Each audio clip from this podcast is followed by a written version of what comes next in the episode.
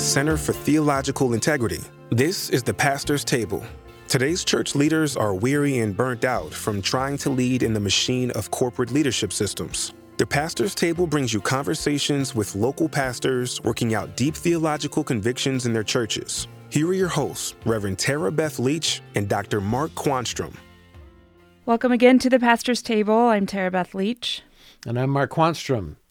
And we have uh, been reflecting on soteriology. This is season three. And today we want to talk about how our practices um, shape the way the people that we are ministering to think about soteriology, how they think about uh, salvation, and how sometimes our practices are not even in line with what we think about soter- soteriology. Yeah, and this uh, this comes from a personal experience in the pastorate. Um, if I can tell that story, would that be all right? Yeah, let's hear it. So um, the the tradition I'm in is a Wesleyan holiness tradition, Nazarene Church, and um, the soteriology of the Wesleyan holiness movement is uh, salvation and sanctification, and not that sanctification isn't in other traditions for sure, but we tended to focus on the experience of entire sanctification. And um, we emphasized, and again, it's this is in every Christian tradition because it's biblical and it's part of the tradition, but we tended to focus on the call to holiness. And as a consequence, we tended to minimize salvation and exalt uh, the entire sanctification experience, which meant that, uh, and, and I'm not commending this, um, but in our tradition, you weren't really um, a Christian until you were entirely sanctified, as it kind of was popularly understood. Um, but uh, the the best part of that tradition um, was simply the thought that salvation, uh, the confession of faith, uh, wasn't the end or the point, but was rather the beginning of God's work in your life. And the point of salvation was uh, sanctification, uh, that God saved us to sanctify us. And that was my theological tradition. And so um, we called people to continually live sensitive to the work of God in their life subsequent to their salvation experience. And we were influenced by the revivalist movement and um, the optimism of the American culture but um, the the point for that context is our tradition um, was more a discipling tradition than an evangelistic tradition. And it's not that we didn't believe in evangelism, because we did. Um, but we called people into the church so that they might become like Christ, not so that they would sim- simply, gee whiz, as if s- getting saved could ever be simply. But it was, I think you're understanding what I'm saying. Well, so I'm pastoring this little tiny church in southern Illinois, and um, we're kind of doing a discipleship model for church. And uh, we're growing incrementally, and um, um, the institutional leaders were interested in institutional growth, and so we would always get awards every district assembly for growing our churches. And um, so um, with a small church, you know, and I think I've said this, uh, we always measured our growth in percentages because it just looked so great and not in numbers. So we're growing and we're getting our awards and um, we're paying our dues, and so um, I mean we're doing we're doing fine. We're doing better than the average church. Um, but then uh, I heard about Bill Hybels up at Willow Creek, and um, he was doing church, and I shared this earlier, in a way that I had never seen. So we made our pilgrimage to Willow Creek, and um, I listened to Bill Hybels preach every week, and I studied his methodology, and I realized that, um, gee whiz, he was reaching a lot more people than I was in my little church in Southern Illinois, and that maybe I needed to embrace some of his practices. I should maybe do church like Willow Creek.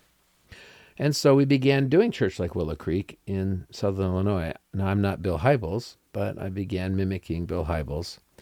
And um, I be, I mean, so we, I got, I, I got rid of the pulpit. and began preaching without a pulpit, which is kind of unusual in our tradition. And we began implementing dramas and we changed our music style. And I mean, the dramas were fun. We had a great time. We began um, be, we began becoming less churchy and basically more seeker friendly, since that's what was making a difference in the world. And uh, we did that for a while. We did that for a while, and it it was fun. And I don't think I was ineffective at it. I wasn't as good as Bill Hybels was, but um, I don't think I was ineffective at it. But I was internally conflicted about it. Um, and I don't know if I don't remember for how long we did uh, the Willow Creek model, but um, the people in the congregation were a little confused by it. Um, but they were deferential to their pastor, and I was evidently wiser than they were. Um, but I was I was internally conflicted by it, and I realized, finally realized, that the reason I was internally conflicted by it was because uh, Bill Hybels' soteriology was different than the Wesleyan soteriology. Um, that in his tradition, um, uh, making a confession of faith um, was the most important thing, and it was. I don't want to. I don't want to caricature it, but there was a greater emphasis on the transactional nature of that soteriology and once people were saved, um, they were kind of good. And it's not that they didn't do discipleship at Willow Creek, it's just that they did not, uh, it wasn't driven by a soteriology that mandated it.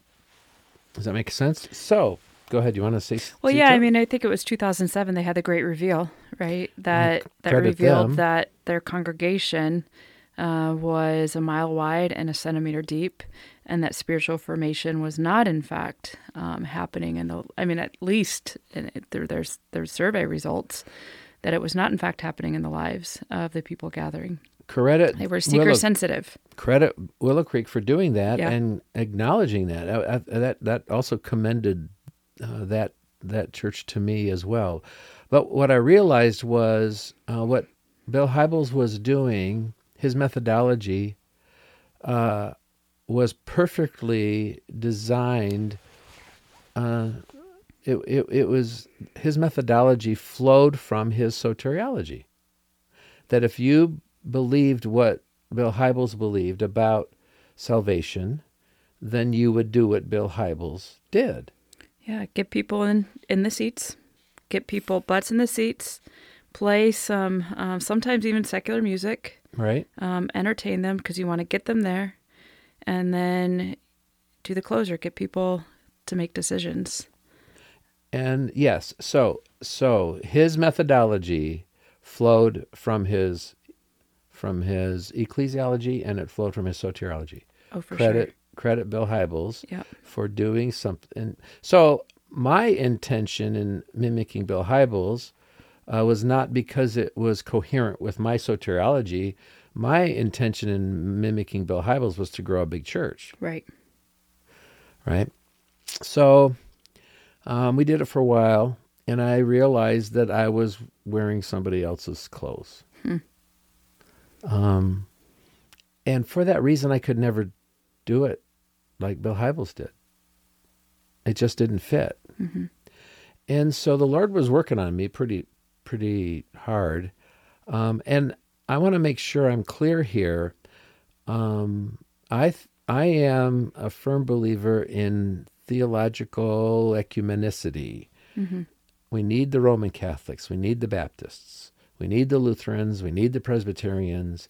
Uh, the Lord's table is richer by virtue of the theological diversity in the Christian faith. Yep.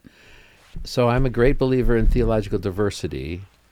Um, what I'm talking about is whether or not I was consistent with my own soteriology, and I wasn't. And the Lord was working on me, and I realized I was wearing somebody else's clothes, and I realized that I couldn't do church like Bill Hybels did if I was in the Wesleyan holiness tradition. Hmm. Um, that getting people in the church for the sake of a confession of faith was not consistent with what I said I believed.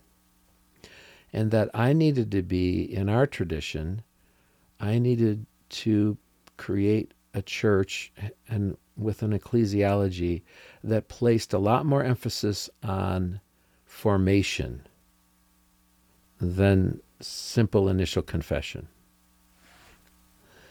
And so um, I had a meeting with my leadership team. And I said, I think we're doing church wrong here. Um, Bill Hybels can do it. Other churches can do it. It flows from their soteriology. I said, but if we're going to be a Wesleyan holiness tradition, I think we have to do church different. I think we have to embrace a discipleship model. I think a discipleship model is more con- coherent with the, the Wesleyan soteriology. And so um, I we had kind of a weekend meeting with all the church leaders and I I left it to them to decide which direction we thought they thought we should go. And they were probably better Wesleyans than I was because they weren't lured by the um, attractiveness of institutional growth. And they said, Pastor, we'd rather be um, a smaller church faithful to our theological tradition than a large church that isn't. And so we stopped, we, we changed how we did church. And I began thinking of the worship service in terms of discipleship and spiritual formation than in terms of what would get the most people here. So then I became less afraid of the church being churchy hmm. to start. Um, I realized that maybe singing a hymn was a testament to the faith I was stewarding. Hmm. And so, and maybe reading scripture on Sunday morning uh, was important for formation reasons. And so um, other people would say we became more liturgical. I would say we became a little bit more discipling in the worship service. Now, what's interesting about this is um, when we became more coherent theologically and methodologically, we grew faster. There were a whole lot of willow creeks in our world. There weren't a whole lot of discipleship churches in our world. And what I discovered was that there were people hungry for a discipleship model for church. And the character of the church began to change. Um, after about three months of introducing, and and this is just my own personal experience. This is just descriptive. I'm not being prescriptive. Maybe I am by virtue of being descriptive, but I'm just telling you my story when I began returning to a methodology or a worship service that was formed more by a Wesleyan holiness theology, my people responded. The character of the church changed, and I'll I'll never forget one of the uh, one of the persons that I respected highly in the church who had a sensitivity to the Spirit. I remember one Sunday after church, she came up to me after I preached from a particularly biblical a particularly tough passage from the text that was prescribed by the lectionary. I remember her coming up to me after church and saying, finally. And I discovered that the people in my congregation anyway, anyway were hungry for a strongly preached word. And again, I want to be clear. Um, I think there are there is a place at the table for uh, theological diversity. Again, I think we need the Roman Catholics and the Lutherans and the Presbyterians and the non-denoms, and I think we need the Reformed. I mean, they everybody brings a a part of the Christian faith to the table that we would be poorer for not having there. Uh, this is simply illustrative of me doing church in a way that was incongruous with what I said I believed. And I started being a better pastor because my methodology was flowing from my theological convictions.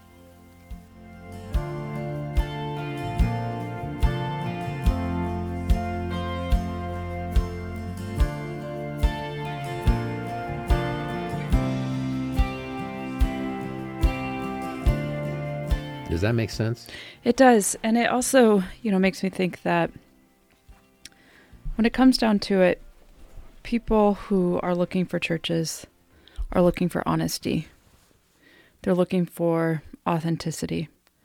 They want to know is this what you believe? Or are you wearing someone else's clothes?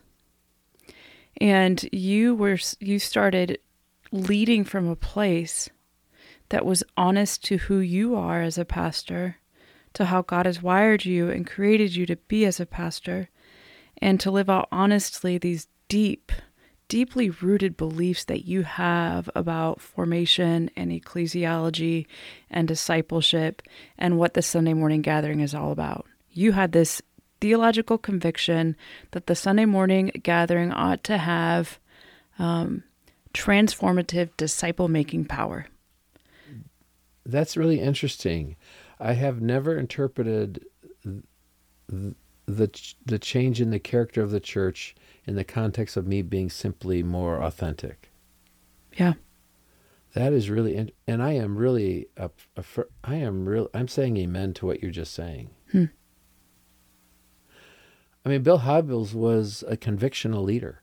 Yes, and I that's mean, that attracted did, people. Bill Hybels did Bill Hybels. People knew that what he was saying he believed, he right. meant, and they were deeply rooted convictions. Um, that's interesting. I interrupted you. I didn't want to interrupt you. Oh, no, you start. I think that I think what started to happen for you also, Mark. I mean, in addition to people are hungry, but you can't fool the kids. Like they're just right. they're hungry for something real. They're looking for people to be leading them who believe in what they are doing, who would go to the wall for what they are doing. And you'd had this incredible experience at a Roman Catholic seminary. Training, training, and you came alive um, in understanding practices and liturgy, and you probably in the 90s, early 2000s, were one of the only Nazarene pastors following the lectionary and even honoring the Christian calendar. Because Nazarenes, I didn't know what Advent was until until I started hanging out with the Lutherans. Right. And but you had this experience where you your whole your world opened up and you started to appreciate the richness of traditions and you started to appreciate that soteria- that soteriology wasn't simply ensuring that people avoid the bad place and get right. to the good place. And so we've got to build everything we do around making those things happen. You tried that and it wasn't you. Yeah. You were wearing someone else's clothes. And when you started finding your stride as a pastor and being able to live into and truly pastor in ways that you believe, you and your church came alive. And I I think I thought on the front end that methodology was indifferent mm-hmm.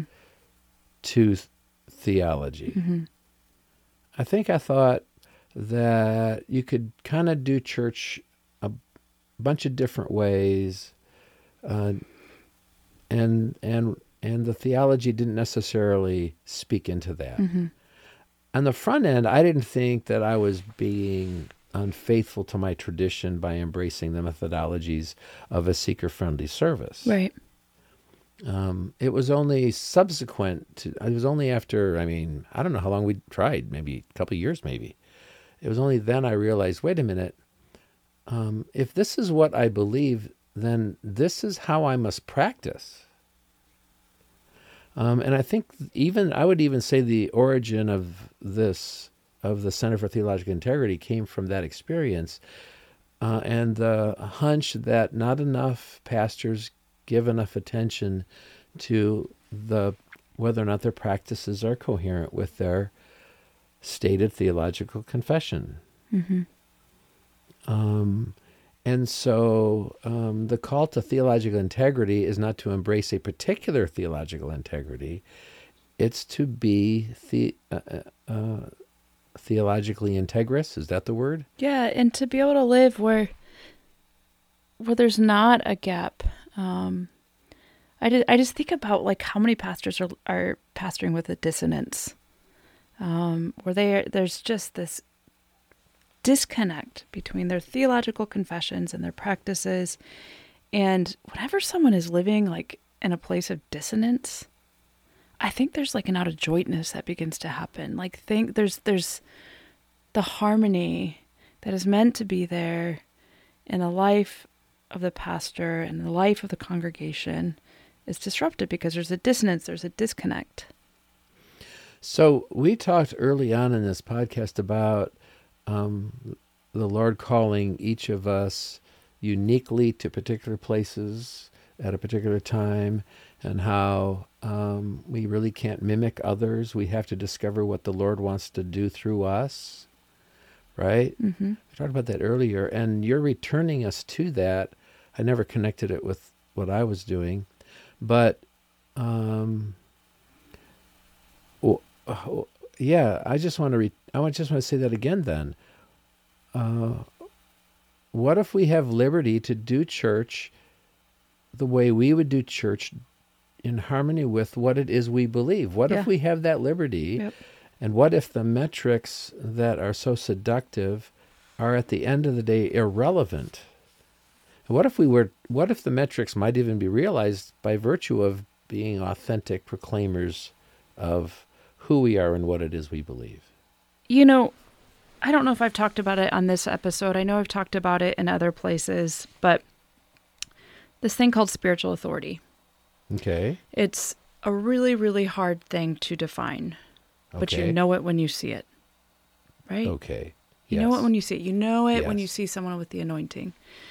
Um, but spiritual authority is a hard thing to define. Here's what I believe spiritual authority is I believe that it is when there is a collision between one's authentic self and the Spirit of God.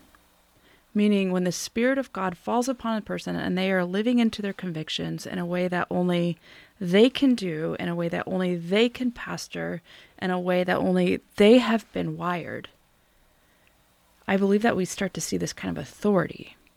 And so I think for pastors, oftentimes they are feeling as though they don't have the permission to pastor in a way that they have been wired or with the convictions that they have been given or with the convictions theological convictions that they have because they are constantly seeing exemplars um, placed on platforms and conferences who who look very corporate, who are teaching a very, very corporate way, um, who are pushing very corporate metrics and models. Um, and, and it's not that all of these models are bad. I mean, I do believe that some of those pastors that we're seeing, I'm, I, I've been one of those pastors on a platform before talking about this, right? Um, and at the same time, I think the problem, the breakdown is is when these pastors who are sitting in these conferences and are looking at those guys and gals who are saying, This is how I did it and this is how you ought to do it. They go home and they put on that pastor's clothes and they try to do that. I think that we see a uh, void of spiritual authority because it's not them. Well, there you go. I guess I just hope that this gives pastors to follow those pastoral instincts that God has given them. Just because you haven't seen it done in the way that you keep hearing um, at conferences or the books that you're reading or the podcasts that you're listening to, this faith, as we talked about uh, with, with Beth Felker Jones, is embodied. And God has given us pastoral instincts.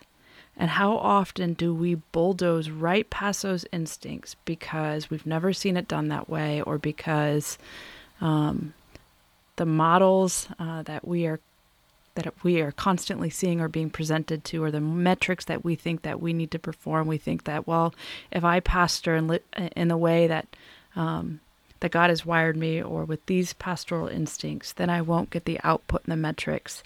But what if that's just completely wrong?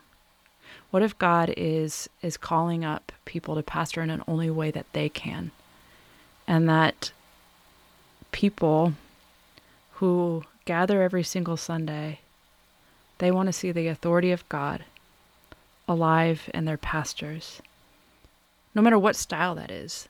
They that pastor might right. be preaching a sermon that's very um, emotive, right?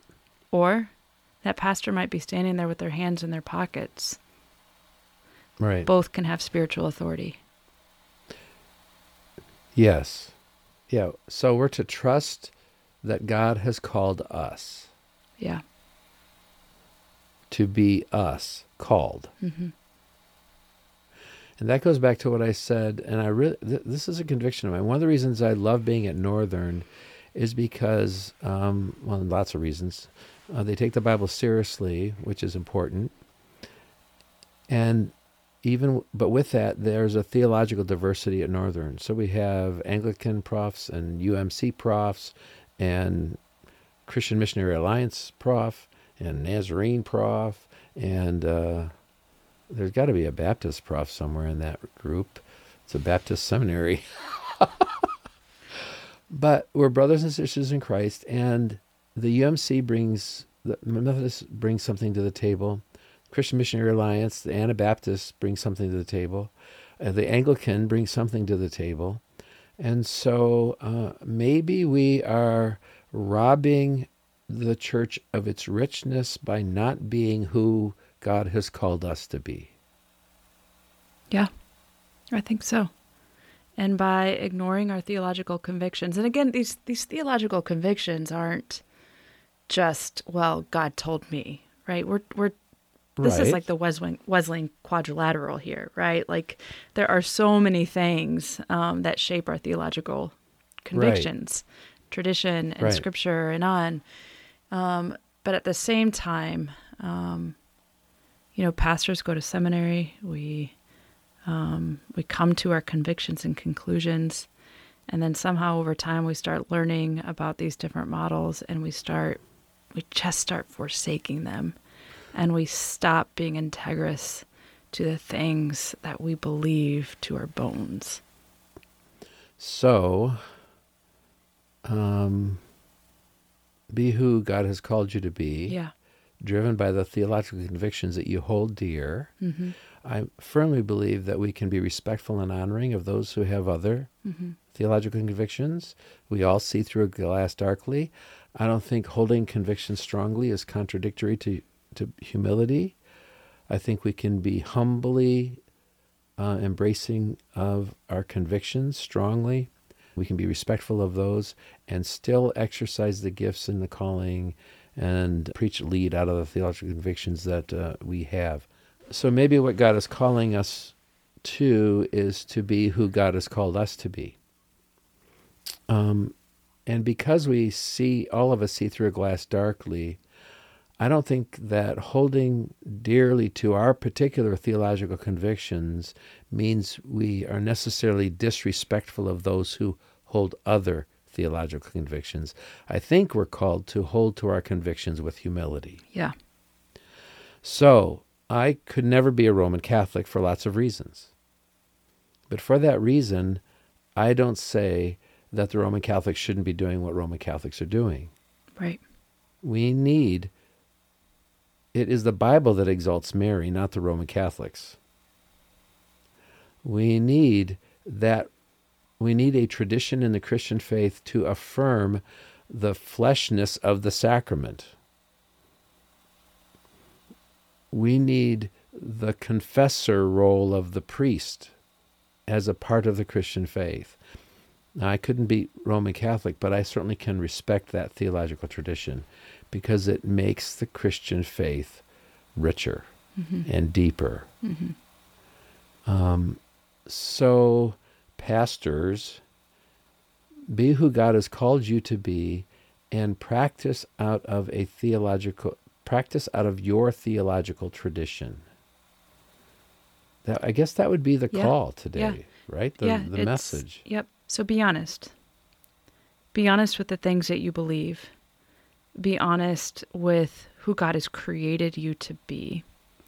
And out of that honesty, as the Spirit of God falls upon you, as the Spirit of God drenches your heart and mind, may that lead to spiritual authority. May that lead to flourishing.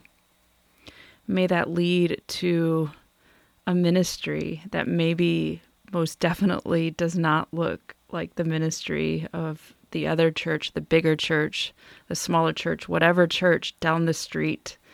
Um, but it's but it's honest. Why? Because you are called.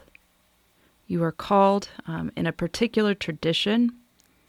You are called um, as you are with the personality, with the um, traits that you have, you are called. And so, as the Spirit of God falls on you, may you preach in a way that only you can. May you teach in a way that you only can. May you lead in a way that you only you can. And may you pastor in a way that you only can. But may you do it in honesty, holding to those theological convictions. And so, thank you so much for listening into the pastor's table. Um, we pray that this blesses you. Send this to another pastor uh, if it does encourage you. And so, may the Lord bless you and keep you uh, as you continue on in the gifts and the graces of this incredible call that we have. And It until is a next, gift. it is a gift. And until next time, my friends, thanks for listening.